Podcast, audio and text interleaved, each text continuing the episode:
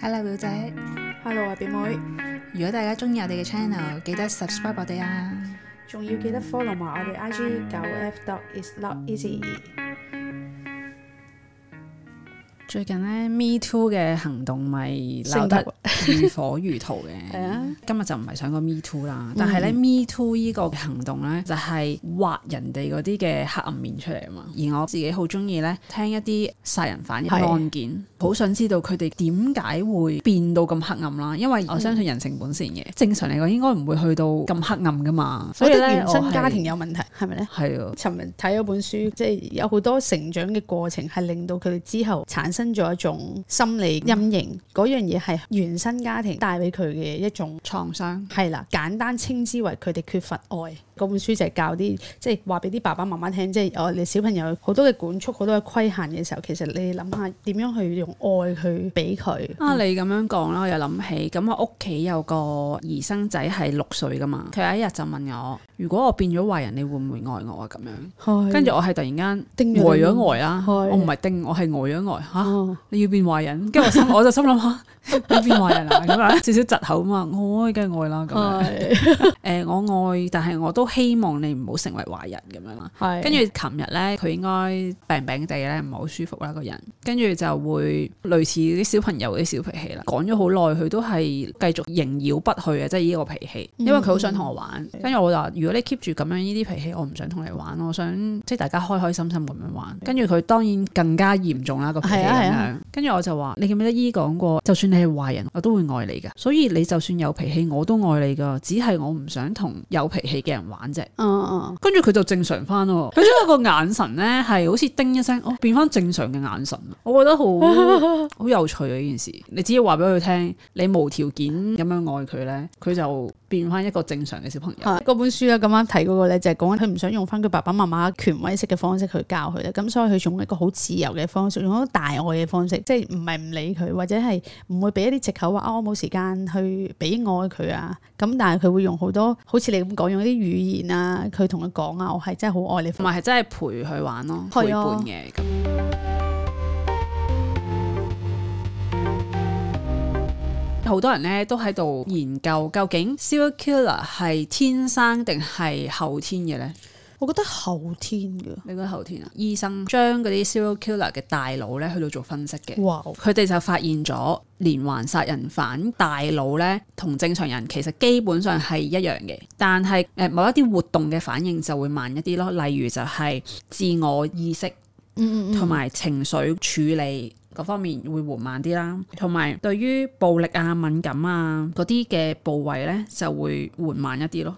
佢哋殺人嘅時候係要好冷靜噶嘛，係佢哋唔會有情緒噶嘛，所以就係唔知係咪咁樣，所以佢哋可以做到殺人。因為佢比較緩慢一啲，佢啊唔係咁 sensitive 嘅底下，所以佢能夠做到好冷靜咁嘅意思。係啊，OK，但係又咁樣講，有一個教授呢，佢話佢自己同殺人犯嘅大腦係一模一樣，但係佢冇做到殺人犯，咁所以可能係先天加後天咯，即係佢先天係咁樣啦，係跟住加埋後天父母係真係會虐待佢哋啊、暴力啊嗰啲咁樣啦，演變成我覺得都未必一定係個動作性，一定係可能個心靈空虛啊。係啦，嗰啲淨係動作係啦，成日都俾人哋鬧啊嗰啲咧，一係定自我認同感好低嘅，哦，係喎，即係一定係呢啲心靈上受傷咧，先至會令到人去做呢啲殺人嘅行為。定係係打完你一定會有情緒噶嘛，嗰個人有情緒之後，你一定係會。打完嘅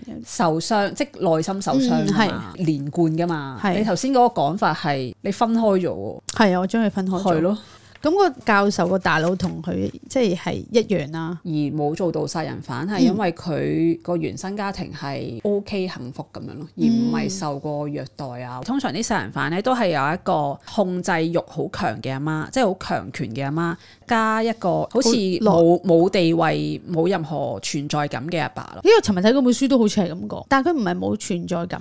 佢啊用個詞語就係消失的父親咁樣咯。係啊父親個地位好似係消失咗咁樣，阿媽即係因為佢係權威啊嘛，嗯咁、就屈服咗佢啦。但係佢會好嬲嘅，大個咧就會自己做翻阿媽嘅角色，去到係凌虐翻啲女性咯。哦，同埋咁無但係限就係將媽媽個權力放大咗。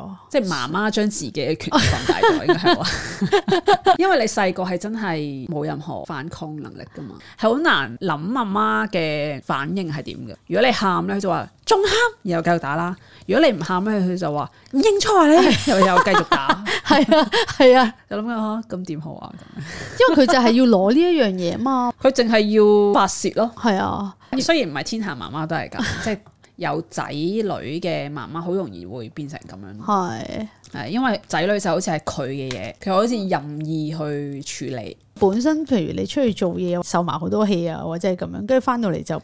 因為就發佢先係最大啊上個嘛，因為佢自己先係王啊嘛，大佬。 serial killer 嘅特性原來就係缺乏同理心、缺乏憐憫心同埋冷漠嘅人。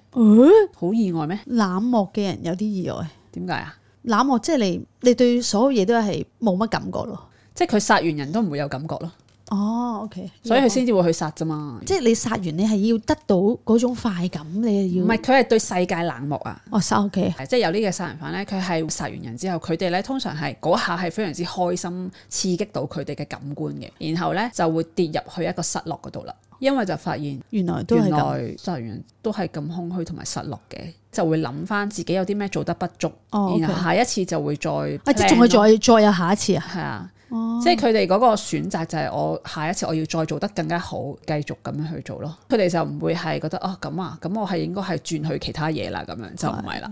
咁所以佢哋先會變成 serial killer 咯，咁佢哋好心思細密，佢事後梗檢係討。咯。細密嗰個點如果唔係點樣做 serial killer？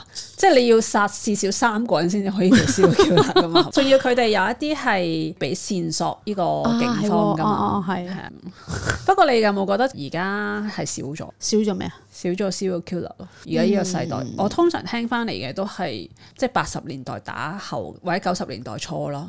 而家係的而確家係少咗好多，因為而家啲科技好咗。因為以前個年代好似連 DNA 都係一嚟唔係好準啦，二嚟就係要用好多人力物力去或者錢啦去到驗噶嘛。係但係而家係方便同埋容易噶嘛。而家冇咗 serial killer 係因為科技嘅進步而好快捉到佢，令到佢冇辦法再做下一個，定係呢個我都唔知啊，哦我估啫，呢啲哦係係啊。另外咧，我又覺得係因為咧，誒，因為以前六七十年代係好多 serial killer，係因為當時佢哋嘅物質啊冇咁豐富啦，爸爸媽媽係會出去做嘢啊。哦係然後又會受氣啊，係個脾氣會係差啲噶嘛？你係唔覺得而家新一代嘅人係會真係講多啲愛啊咁樣嘅咩？即係有少少轉變咗我咯。覺得係嘅，同以前個年代去相比起講愛呢一樣嘢，係啊關心都覺得嗰句説話有啲關心都好似唔識，然後就係啊用嬲去到做，即係鬧你去到代替咯。係啦，或者語氣強硬即啲係就好好似似即係我阿媽唔係好舒服啦，跟住我阿爸咧就話睇醫生啊，唉即係用呢啲咯。係，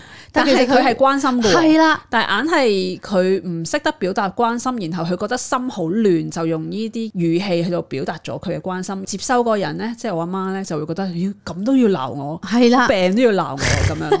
一模一樣啊！我爸媽都係咁嘅，但係咧，我爸媽對住佢個孫咧，真係好唔同嘅關心咯，好容易去表達一種愛意嘅，即係對住我哋嘅時候，我媽都容易，但我爸對住我哋咧，冇辦法去表示到佢係好愛我哋嘅嗰一種，都係出嗰啲嗰啲語氣。咁樣嘅表達嘅方式，其實已經係五十年、六十年咁，好難去轉噶嘛。係老實講係咪先？反而喺我哋嗰方面，我哋知道咗佢就 O K 咯。其實我係有脾氣啦，但係我對住我屋企人嗰個先係我最真實嗰個情緒啊嘛。咁係咪最大脾氣啊？